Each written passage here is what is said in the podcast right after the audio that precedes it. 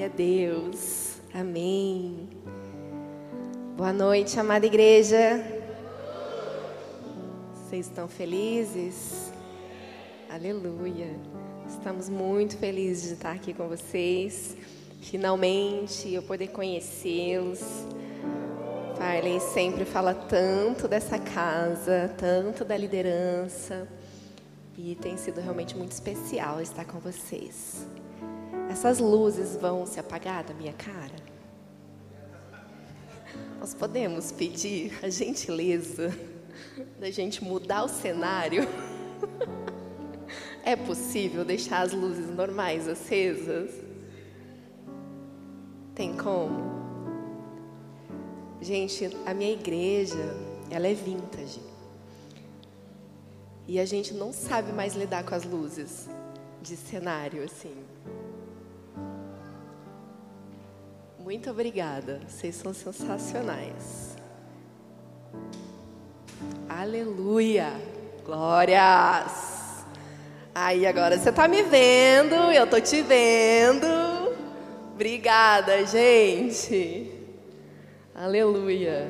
Vocês estão desconfortáveis aí com tanta luz agora? Não? Tá tudo bem?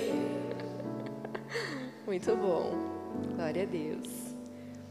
Queridos, então, para quem não me conhece, Dani, esposa do pastor Farley, nós temos três filhos, o Caleb, a Nicole e a Louise, doze, dez e oito anos, uma escadinha preciosa, nossos três milagres. Nós tínhamos um diagnóstico de infertilidade, talvez o Farley já tenha compartilhado aqui com vocês, milagre por aí também, aleluia, glória a Deus. E eu passei aí seis anos, né? Que um ano eu engravidava, o outro eu paria. Num outro ano eu engravidava, no outro eu paria. Num outro ano eu engravidava, no outro eu paria. Aí no quarto ano, no sexto ano parei, né? Graças a Deus, Senhor, o Senhor disse, tá bom agora. Aleluia. Então agora, graças a Deus, a gente está numa estação muito preciosa de poder viajar mais, as crianças já estão mais crescidas, conseguem ficar com os avós, mas são os nossos três milagres que estão lá. Amanhã, por isso, estou voltando um pouquinho mais cedo, Farley fica com vocês até domingo, mas eles estão lá na santa expectativa da volta da mamãe. E nós estaremos orando para que o Senhor cumpra o propósito dele para esses dias em suas vidas. Você crê que o Senhor tem algo especial? Você crê que o Senhor quer falar contigo? Aleluia. Então que o seu coração esteja completamente aberto, sensível à voz do Espírito. Eu creio que o Senhor está fazendo algo novo.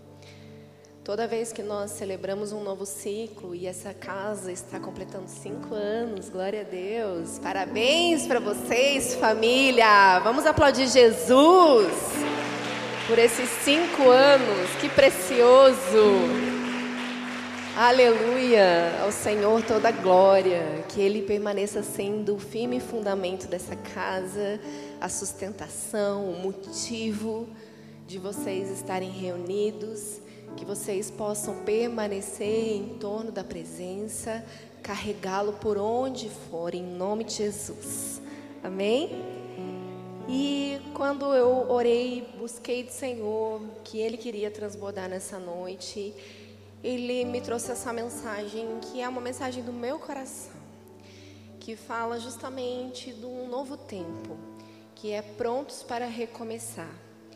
E toda vez que uma estação muda, porque o Senhor é Deus de ciclos, Ele é Deus que fala que nós devemos contar os nossos dias, que nós devemos realmente honrá-lo e reconhecê-lo em nossos caminhos para que Ele endireite as nossas veredas. Nós precisamos trazer à memória a forma que o Senhor trabalha nos novos ciclos, nos recomeços e na nova estação. Amém? Você crê?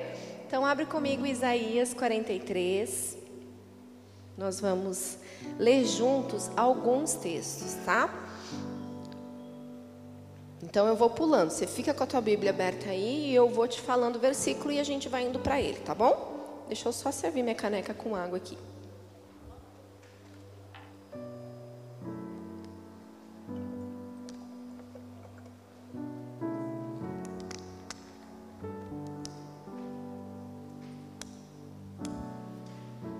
Nós vamos iniciar no versículo um. O único Salvador de Israel, mas agora sim, diz o Senhor. Então, a chamada e vamos à sequência do que o Senhor diz. Aquele que o criou, ó Jacó, aquele que o formou, ó Israel, não tema, pois eu os resgatei. Eu os chamei pelo nome, você é meu. Verso quatro. Visto que você é precioso e honrado à minha vista, e porque eu o amo, darei homens em seu lugar, e nações em troca de sua vida. Verso seis. Direi ao norte, entregue-os, e ao sul, não os retenha. De longe tragam os meus filhos, e dos confins da terra as minhas filhas. Todo que é chamado pelo meu nome, a quem criei para minha glória, a quem formei e fiz. Verso dez. Vocês são minhas testemunhas, declara o Senhor, e meu servo a quem escolhi, para que vocês saibam e creiam em mim, entendam que eu sou Deus. Vamos agora do dezesseis ao vinte e um juntos. Assim diz o Senhor, aquele que fez um caminho pelo mar, uma vereda pelas águas violentas, que fez saírem juntos os carros e os cavalos, o exército e seus reforços, e eles jazem ali, para nunca mais se levantarem, exterminados, apagados como um pavio. Esqueçam o que se foi, não vivam no passado. Vejam, eu estou fazendo uma coisa nova, ela já está surgindo. Vocês não a reconhecem? Até no deserto vou abrir um caminho e riachos no ermo. Os animais do campo me honrarão, os chacais e as corujas, porque fornecerei água no deserto e riachos no ermo, para te dar de beber a meu povo, para meu escolhido, o povo que formei para mim mesmo, a fim de que proclamasse o meu louvor. Aleluia! Texto bem conhecido, e eu amo os detalhes da palavra do Senhor. Nesse texto ele mostra claramente para mim que para nós vivermos o novo, nós precisamos ter a certeza de quem somos, a nossa identidade. E o Senhor é o perito em nos afirmar. Ele no verso um, no verso três, no seis, no dez e no sete, ele está o tempo todo afirmando sobre o seu povo. Ele está dizendo, não tema, pois eu o resgatei, eu o chamei pelo nome, você é meu. No verso três, ele diz ali, pois eu sou o Senhor, seu Deus, o Santo de Israel, o seu Salvador, eu sou o seu Salvador. Você é meu. Na sequência, no seis, ele diz, não os retenha, de longe tragam os meus filhos. Aleluia. Dos confins da terra, as minhas filhas. Este é o Senhor, o nosso Pai, o nosso Criador. Ele nos fez seus filhos. No verso dez, ele fala, vocês são minhas testemunhas. Meu servo, a quem eu escolhi. Então o Senhor diz para nós, vocês são escolhidos. Eu os chamei. Eu os chamo filhos. Vocês são minhas testemunhas. Nós somos parte, queridos, de uma realeza, de um rei. Nós precisamos entender quem somos. E a certeza disso, queridos, é um privilégio, porque quando nós sabemos quem somos, não importa o que fazemos, porque fazemos para Ele, por Ele. O que eu e você fazemos não determina quem nós somos, mas os filhos que sabem quem são, têm a sua identidade firmada nele, sabem o que deve fazer. Quando nós estamos no exercício de papéis como pais, mães, como amigos, filhos, se eu tenho a identidade afirmada no Senhor. Não é sobre aquilo que eu posso fazer por você. Limpar um banheiro, preparar um alimento. Eu posso me esforçar muito para fazer todas essas coisas, mas não são elas que me afirmam, que me atestam nessa posição. Concorda comigo? No meu papel de mãe, eu exerço a responsabilidade da maternidade. Eu faço isso no entendimento que eu tenho, na revelação de quem eu sou no Senhor. Então eu me movo fazendo aquilo que eu devo fazer como mãe. Então eu me tornei mãe, e esse é meu papel. E eu preciso cuidar dos meus filhos, cuidar da alimentação deles. Eu sei que o Senhor me fez mãe, me tornou mãe. Amém? Mas o grande complicador da vida ativa da sociedade começa a fazer realmente uma curva muito estranha. Quantos de vocês já viram pessoas dando carteiradas por aí? A famosa frase, você não sabe com quem está falando. Você já ouviu isso? Gente, eu já passei vergonha, assim, vergonha alheia. Porque nós cuidávamos de um evento, de eventos na outra casa, e eu ficava lá no check-in, porque eu sou aquela que faz junto, ensina junto para os meus voluntários, então eu sempre fui participante. Estava lá nas inscrições, eu estava no check-in, e eu lembro que eu estava com a equipe toda lá fazendo o check-in num congresso para pastores e líderes. Então o congresso era para quem? Pastores e líderes. Quem estava lá dentro? Pastores e líderes. Chegou um cidadão, meu colega, pastor, e nós estávamos fazendo a inscrição. Ah, pastor, é, X valor, o senhor pode preencher o seu cadastro e a gente vai gerar aqui a tua inscrição. E ele virou para mim e falou, mas eu sou pastor. Uhum, glória a Deus, pastor. Mas assim, é um congresso para pastores mesmo. Então você pode estar fazendo sua inscrição. Ele, mas eu sou pastor fulano de tal. Aleluia, glória a Deus. Então, você pode estar fazendo sua inscrição como todos os outros quinhentos pastores que já estão lá dentro. E eu falei, gente, que vergonha. Vergonha da classe, da categoria. Para com isso, menino. Tá me fazendo passar vergonha. Então, ele estava usando do seu papel para ter um acesso. E, queridos, nós precisamos ter o zelo, o cuidado, que aquilo que fazemos não determina quem somos. Então, muitas vezes você vê o professor querendo te corrigir o tempo todo, né? O advogado que quer dar carteirada e te fazer ameaças porque pode te processar. E usa das suas categorias para dar carteirada, para dizer o que você pode e deve te corrigir. E isso, queridos, é uma ofensa.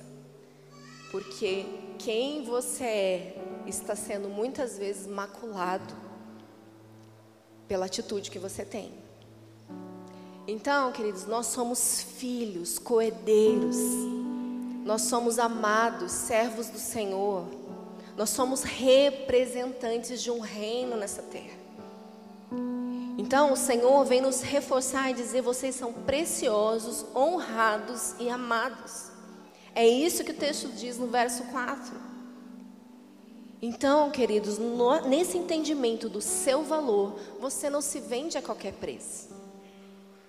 E o segundo aspecto para se viver o novo é justamente isso. Entenda o seu valor.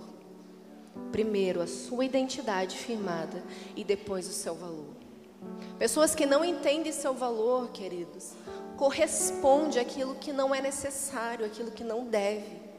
Quantas pessoas em transição de igreja, muitas vezes, vão comunicar a saída para os seus pastores e eles fazem propostas do tipo, puxa, agora que eu ia te colocar na liderança, eu preciso tanto de você para cuidar disso, para cuidar daquilo. E quantas pessoas se vendem aos cargos por não entender o valor que tem. E deixam de ouvir a instrução do Senhor para mudar, para sair debaixo de uma liderança, para ir para outra, para simplesmente se vender a um título. Então não permita, queridos, serem dominados, controlados por propostas, porque vocês sabem o valor que tem. Vocês são honrados, preciosos e amados. Esse é o povo de Deus. Amém? Aleluia. Terceiro aspecto é: não olhe para trás. Não fique lá atrás. Na verdade, você tem que olhar para trás com três propósitos, e eu quero falar sobre eles. O primeiro é perdoar, agradecer e compreender. Quando você olha para trás, você olha com esse propósito. E eu quero ler alguns textos com vocês. Mateus seis, quatorze e quinze diz, texto bem conhecido: pois se perdoarem as ofensas uns dos outros, o Pai Celestial também perdoará vocês. Mas se não perdoarem uns aos outros, o Pai Celestial não perdoará as ofensas de vocês. Vocês entendem aqui a responsabilidade para a salvação? O Senhor está dizendo: você precisa perdoar. Se você não perdoar, eu não vou te perdoar. O Senhor condiciona o perdão. O Senhor está dizendo: perdoe, para que eu possa te perdoar também. E quantos são, queridos, os atendimentos que eu faço? Uma das frases que eu mais ouço, infelizmente, é: eu não consigo perdoar. O que ele fez é imperdoável. E, queridos, além disso se tornar uma raiz de amargura, isso pode te colocar em lugar de condenação. Então, olhe para trás para perdoar aqueles que te feriram, os que te ofenderam. Aqueles que estão contigo hoje precisam ser perdoados. E perdão não é sentimento. Ai, eu não sinto, eu não consigo. Realmente, uma alma ferida tem muita dificuldade para liberar. Mas o caminho para a cura dessa alma é a decisão pelo perdão. Então, quando eu decido verbalizar o perdão, obedecer o Senhor e perdoar, eu começo a acessar o caminho de cura. Concorda comigo? Eu libero a pessoa, eu abençoo. O que, que o Senhor fala que devemos fazer com os nossos inimigos? Orar. Nós devemos amar aqueles que nos perseguem. Então, queridos, a verdade é: quando eu libero o perdão, eu decido perdoar, nós come- começamos a acionar algo no nosso interior. E nós precisamos aprender com os salmistas, que se achegavam ao Senhor e diziam: por que te perturbas, ó minha alma? Espera no Senhor e verás a glória dele. E você começa a dar um comando para a sua alma a respeito das suas emoções. Se está difícil liberar, se há ressentimento dentro de você, quando você decide pelo perdão, você começa a liberar aquela vida. E fala: Senhor, gera amor em mim. Senhor, muda o meu sentimento. Transforma as minhas emoções. Mas muitas vezes, queridos, nos apegamos às dores, às ofensas, às feridas que nos causaram e carregamos num senso de justiça. E esse senso de justiça, queridos, produz ira. Aqueles que foram injustiçados e não perdoaram, normalmente são pessoas que têm fortes explosões emocionais, que se irritam, que tem uma vulnerabilidade emocional. O senso de injustiça produz ira. Se você é explosivo, se você é o famoso pavio curto, se você se irrita facilmente, olhe para as injustiças que você sofreu. Talvez você não tenha liberado, perdoado. Então decida pelo perdão. Amém? Olhe para trás também para agradecer. Nós temos que ser gratos. E a gratidão fala de dois aspectos para nós, para prosseguir. O primeiro delas, que eu acho sensacional, está lá em Filipenses quatro. Esse ciclo poderoso que fala sobre ansiedade. Já viu pessoas que começam a viver o novo, mas elas sofrem com ansiedade junto? Ai meu Deus, o que vai ser? Como será? E agora? Não é? Fica com aquele frio na barriga. E agora, Jesus? E a verdade é que o ciclo de Filipenses quatro é poderoso, porque ele diz: apresentem ao Senhor suas orações, suas súplicas e ações de graça. Seja grato. Seja grato pelo que você experimentou, viveu, foi esticado. Lembre-se que aquele que te feriu é poderoso para te curar. O Senhor que permitiu a seta atingir seu coração, fazer em você esse buraco, esse rasgo emocional, o Senhor mesmo é poderoso para te sarar. Ele está cuidando de você. Então, queridos, o ciclo de Filipenses quatro vai nos mostrar para seguirmos em paz. Quando nós oramos, suplicamos e somos gratos pelo que vivemos, passamos, experimentamos, nós conseguimos andar em paz. Nós vamos prosseguir em paz. Então, esse ciclo de Filipenses quatro, queridos, vocês precisam viver e reter. E na sequência, quando ele está ali falando do texto, da forma que devemos nos comportar e não andarmos ansiosos, ele fala da prática da oração, da súplica e da ação de graças, e depois ele fala aquilo que deve ocupar a nossa mente.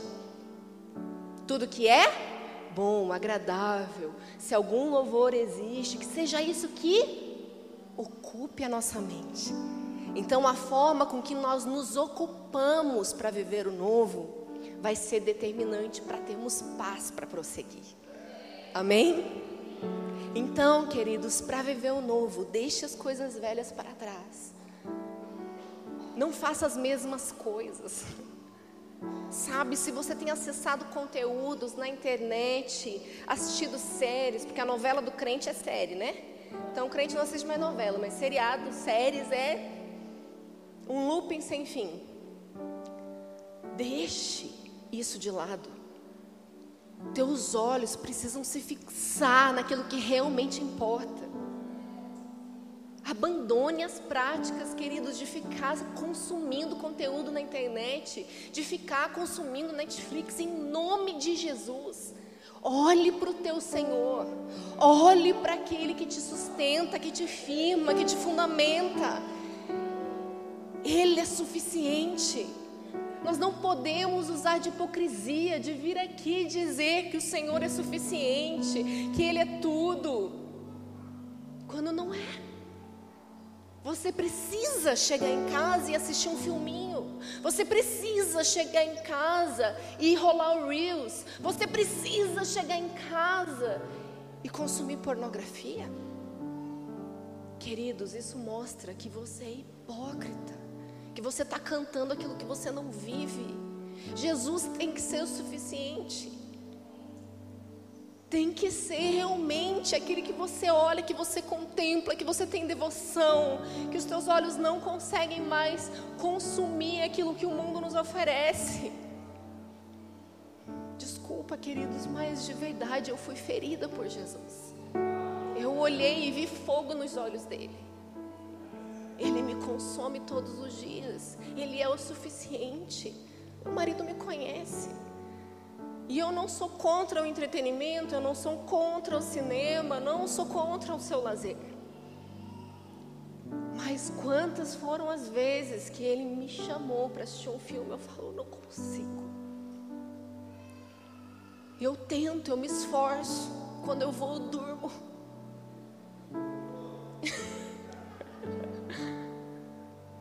Mas eu realmente fui ferida de amor por Ele. Os meus olhos estão nele. Nós precisamos fixar e ser consumidos por esse fogo. Amém? Em nome de Jesus. Já foi para outro caminho. Mas perdoar, agradecer e compreender. Compreender que o Senhor faz tudo cooperar para o bem. E tudo é tudo. O que você viveu, o que você sofreu, a sua jornada, o Senhor está fazendo cooperar para o seu crescimento, para te esticar, para te forjar. Creia nisso. Em nome de Jesus, o Senhor não desperdiça absolutamente nada. Ele é bom em todo tempo. Quero ler com vocês. Vamos lá. Segundo Coríntios um, do três ao seis, o texto diz: Bendito seja o Deus e Pai, nosso Senhor Jesus Cristo, Pai das misericórdias e Deus de toda consolação, que nos consola em todas as nossas tribulações, para que, com a consolação que recebemos de Deus, possamos consolar os que estão passando por tribulações. Amém?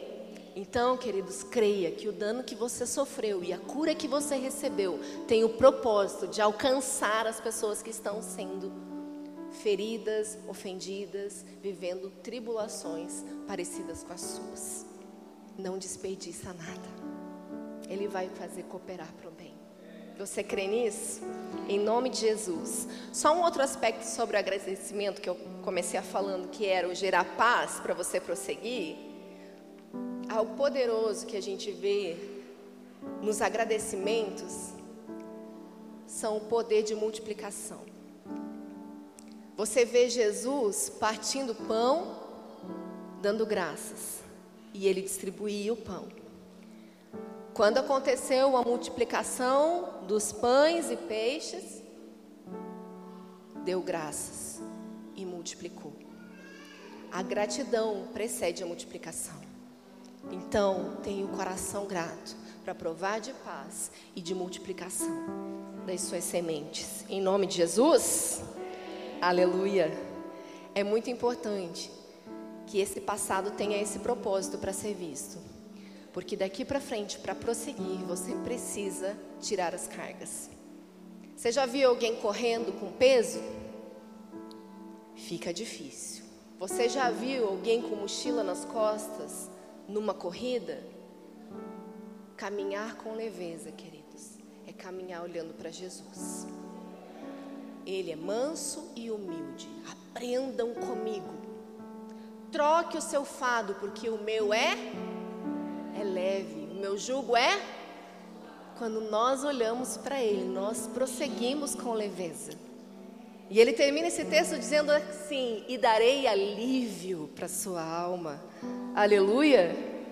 Então essa jornada precisa ser de leveza. Nós precisamos fixar os nossos olhos nele, trocar, tirar o peso, peso da amargura, peso da ofensa, peso até da experiência. Muitas vezes nós carregamos modelos, formatos, e elas precisam nos servir para prosseguir, mas não caminhar conosco para aplicar o mesmo modelo. Nós precisamos entender o que Jesus quer fazer no novo. O que que Ele quer que realmente a gente viva? Então, deixe para trás. Deixe as cargas. Deixa para trás. Para correr para o prêmio da soberana vocação. Amém? Em nome de Jesus. Precisa de leveza, porque todo peso, ele é cansativo, ele é desgastante. Então, talvez você esteja carregando ofensas, carregando fórmulas, modelos, experiências, e você muitas vezes quer não somente correr com elas, mas muitas vezes você quer descarregar aonde não cabe mais, aonde não serve mais. Amém? Estão comigo? Filipenses três, do treze ao catorze, fala: esquecendo-me das coisas que para trás fico, prossigo para o alvo. Aleluia? Então, cargas emo- emocionais, naturais e relacionais, muitas vezes precisam ser deixadas para trás. Sabe, queridos, eu vejo Jesus muitas vezes mudando inclusive as nossas mesas, mudando as pessoas. Isso não fala de descartar pessoas, fala de entender as pessoas para essa nova estação que estamos vivendo, de discernir a vontade do Senhor. Quando você olha para a vida dos apóstolos, você vê muitos movimentos ministeriais. Uma hora, Paulo está com Barnabé, está com... descarta. Quem? Marcos. João Marcos fala não, agora não. Depois volta, não é? Retoma. Nós precisamos entender quem deve prosseguir conosco. Eu lembro que no ano de dois mil e dezoito, que nós fizemos um desperta na igreja onde nós estávamos, e nós recebemos uma palavra profética do Dan, que hoje é o nosso pastor. Nós convidamos ele para ministrar naquele evento, e ele nos chamou no púlpito e liberou uma palavra para nós. E disse para nós assim: o Senhor está mudando a mesa de vocês. Pessoas que tinham acesso a vocês não vão ter mais. E aquilo foi forte para a gente, nós tentamos entender, mas nós nunca imaginamos que a mudança de mesa significava, inclusive, de mudança de casa. Eu lembro de líderes, amigos que vieram: ah, eu sei quem que vocês vão precisar deixar, eu entendo que existe um movimento aqui de ministério, blá, blá, blá, dentro, é tudo muito interno. E eu lembro que a minha pastora, a minha discipuladora também entrou em tanto... que em crise, falou: que história é essa? O que, que ele está falando? Porque ela cogitou que nós poderíamos ser tirados de lá. Nós nem pensamos nessa possibilidade, mas ela até ficou meio hashtag chateada. Falou: que história é essa? Vai mudar a mesa? Vai tirar eles daqui? Não! E de fato, foi uma das primeiras palavras falando de um processo de mudança de mesa. E ela foi realmente intensa. Muitas pessoas que estavam nas nossas mesas hoje já não estão. O Senhor mudou a mesa e nós celebramos essa nova mesa, porque é para a glória do Senhor. Nós amamos as pessoas com quem caminhamos, nós não descartamos, nós não desprezamos, mas entendemos que para uma nova estação, uma nova mesa é estabelecida. Nós precisamos aceitar isso, amém? Aí o verso dezoito lá que nós lemos vai falar: esqueçam o que se foi, não vivam no passado. Entendem a diferença? Uma coisa é você olhar para trás com o propósito de entendimento, de agradecimento e de perdão. Mas nós não devemos viver lá, vivendo o novo com o velho, em nome de Jesus. Outro aspecto, deixando para trás, é olhar para frente, obviamente, amém? Olhar para trás, queridos, oferece um risco, o risco de queda e o risco de comparação. Você está vendo alguém andando para frente, olhando para trás? Então vou fazer aqui, se eu cair você me segura. Mas você está olhando para frente, olhando para trás, o risco é de queda. Eu não estou olhando fixamente para o alvo, para aquilo que o Senhor quer que eu faça. Então não fica lá atrás, porque quando você começa a olhar para trás, você entra num lugar de comparação com o que você está vivendo agora. Você começa a fazer comparação e dizer: ai, era tão bom, ai, aquele grupo pequenininho, meu Deus, que coisas incríveis nós vivemos lá. Ou não, meu Deus, era uma estrutura, uma igreja maravilhosa, eles faziam tudo tão bem. E aqui, ah, meu Deus, você começa a entrar nessa comparação, querido. E a Bíblia chama a comparação de insensatez. A Bíblia fala que a, que a comparação ela é insensatez. E de fato é. Isso te leva para um lugar de engano, de injustiça com o outro, porque você vai sempre comparar que um é melhor, outro é pior. E você começa a provar de ingratidão. Você não consegue ser grato talvez pelo seu passado, ou você não consegue ser grato pelo que você está vivendo agora. E essa ingratidão no nosso coração vai gerar o quê? Frustração. Porque você está o tempo todo comparando. Você não consegue ser grato com o que passou, ou você não consegue ser grato com o que está vivendo. E você vai se sentir frustrado. E isso pode ser um ciclo constante, principalmente para pessoas que passam por mudanças de igreja. Eu sei que essa casa aqui é formada por muitos que já tiveram em outros ministérios. E nós precisamos ter o zelo, queridos, e o cuidado de não fazer o caminho da comparação. Mas se vocês estão aqui, Olhe para Jesus e para aquilo que Ele quer fazer nessa casa, neste templo, nesta mesa. Em nome de Jesus. Aleluia. Sétimo aspecto. Beba das águas do novo. Você precisa celebrar o novo.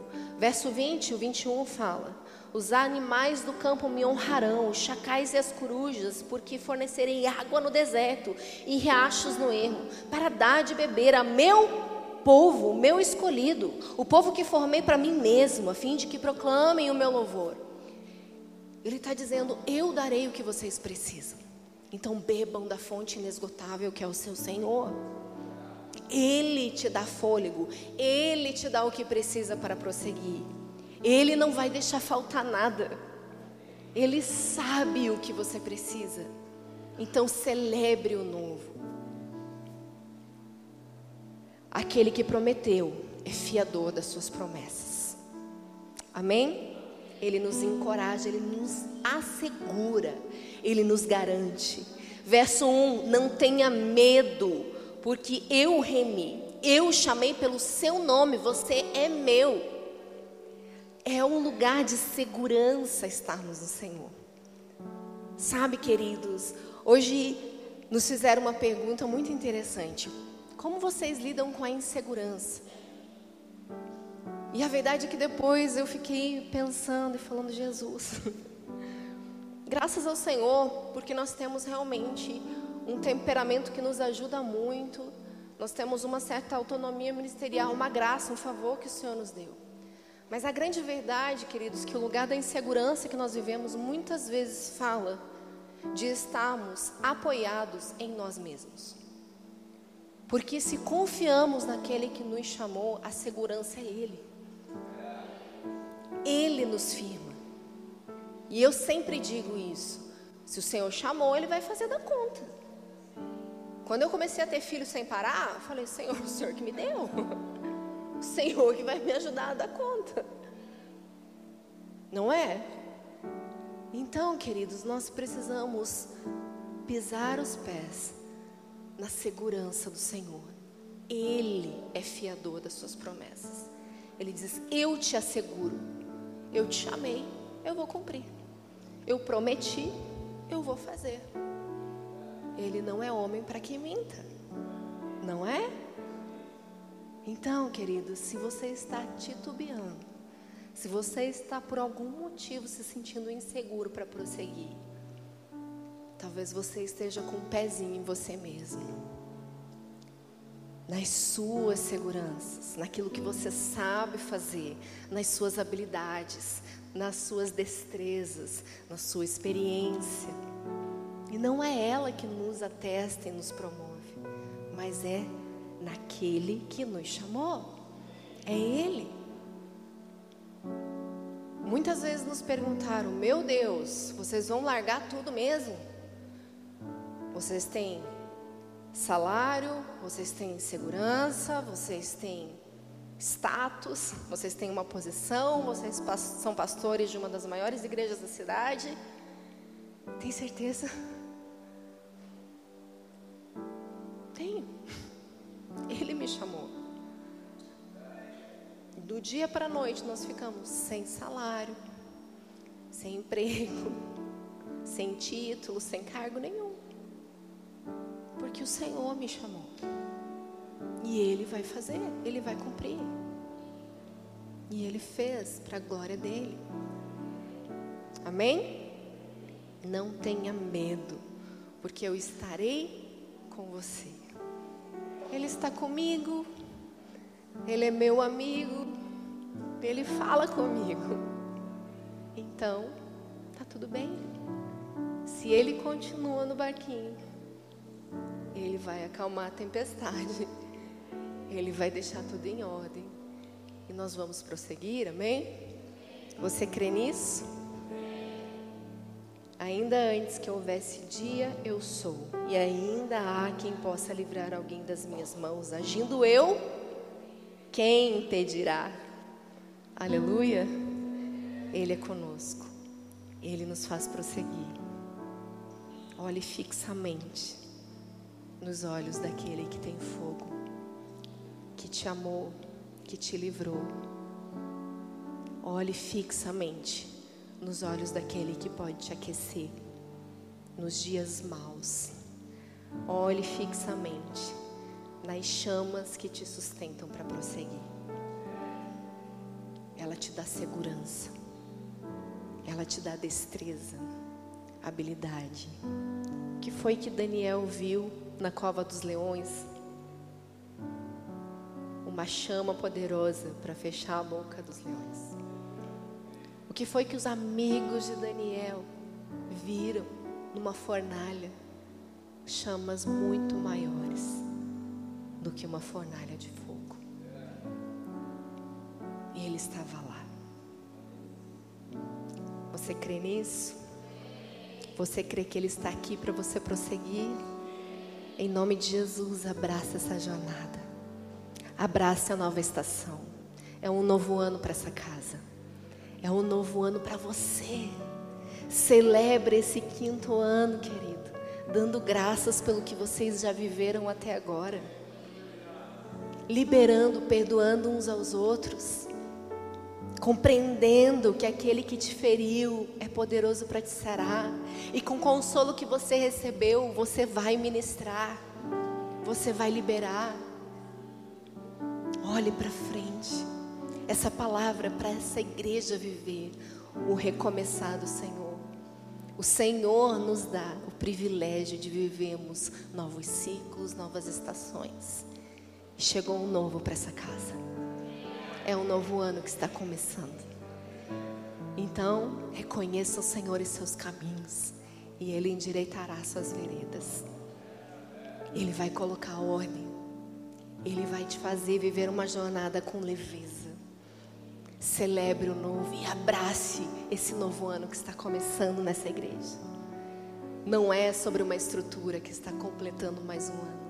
É sobre a história de vocês que está iniciando uma nova jornada. Enche seu coração de expectativa. Celebre o novo que está vindo. Vejam, vejam, eu fiz uma coisa nova. O Senhor vai sustentar, o Senhor vai fazer brotar água do deserto. Ele é poderoso, você crê? Vamos ler novamente. Esqueçam o que se foi, não vivam no passado. Vejam, eu estou fazendo uma coisa nova. Ela já está surgindo, vocês não a reconhecem. Até no deserto vou abrir um caminho e riachos no ermo.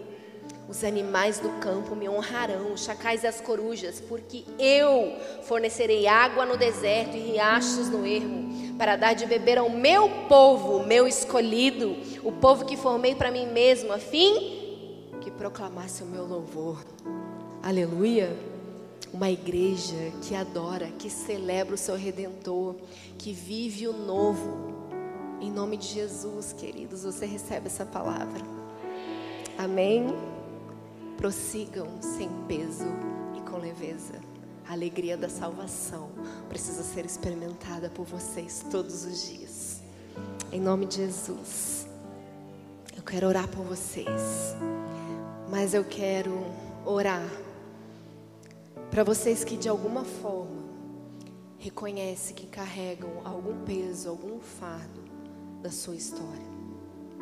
Baixe sua cabeça, feche seus olhos. Que você peça ao Espírito Santo agora, aquele que conhece o som do seu coração,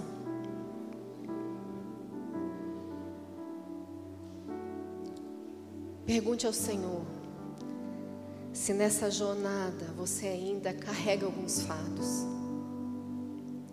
Talvez sejam ofensas, talvez sejam experiências difíceis,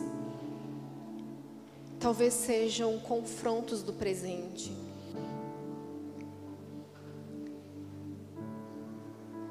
Começa a apresentar para o Senhor a sua condição, a sua bagagem.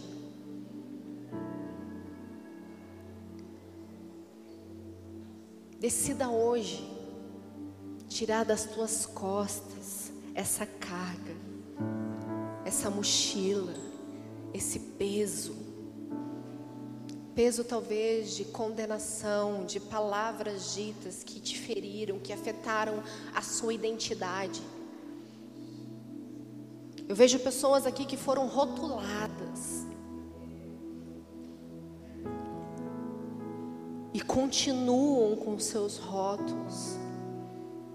Pessoas que ouviram: você é isso, você é impertinente, você é abusivo, você é ansioso, você é chato, você é muito difícil. Esses rótulos precisam sair de você. Inclusive rótulos eu vejo aqui que pareciam bons. Uau, você não para, você é uma formiga, você faz acontecer. E isso na verdade tem gerado um fardo, um cansaço, um peso, porque você tem sempre que corresponder, você tem sempre que fazer, você tem sempre que mostrar.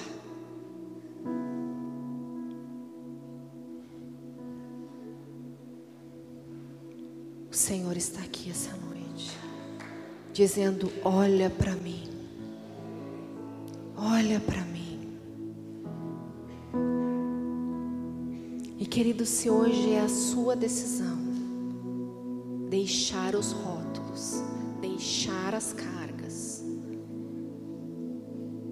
tudo que tem te impedido de abraçar o novo, de prosseguir com leveza, eu vou pedir para você ficar de pé no seu lugar. Eu quero orar por você. Fica de pé no seu lugar, corre aqui na frente. Eu quero liberar sobre a sua vida um novo tempo. Em nome de Jesus, venham, venham para viver o novo e um novo tempo, de forma leve, sem peso, sem acusação. Se é perdão que precisa ser liberado, hoje tome uma decisão no seu coração. Fala: Senhor, eu decido olhar fixamente em seus olhos. Senhor, eu decido olhar para o fogo, para as tuas chamas e ser consumido por elas. Todo o meu senso de justiça, todo o modelo que eu criei, que eu formei, toda a minha carga, toda a minha experiência, eu lanço aos teus pés, Senhor. Eu quero viver o novo. Eu quero um novo tempo. Eu quero olhar e ver, Senhor. O Senhor me fala de um tempo de esperança nos seus olhos. Olhem e vejam, olhem e vejam, olhem e vejam. Eu estou fazendo uma coisa nova. A esperança que foi frustrada, aquela adiada. A esperança frustrada, ela adoece o coração. E o Senhor hoje vai sarar o seu coração. O Senhor me fala de expectativas que foram frustradas aqui e que adoeceu o seu coração. Mas o Senhor diz que vai colocar uma nova esperança, vigor para sua alma, fôlego para prosseguir, um novo contentamento na presença, prazer, alegria na presença, no viver igreja, no sentar à mesa, no usufruir do ferro afiando ferro, na forja. É uma resposta ao Espírito Santo, ao Senhor teu Deus que te chamou hoje, meus queridos. Um abrir e contemplar do novo, em nome de Jesus.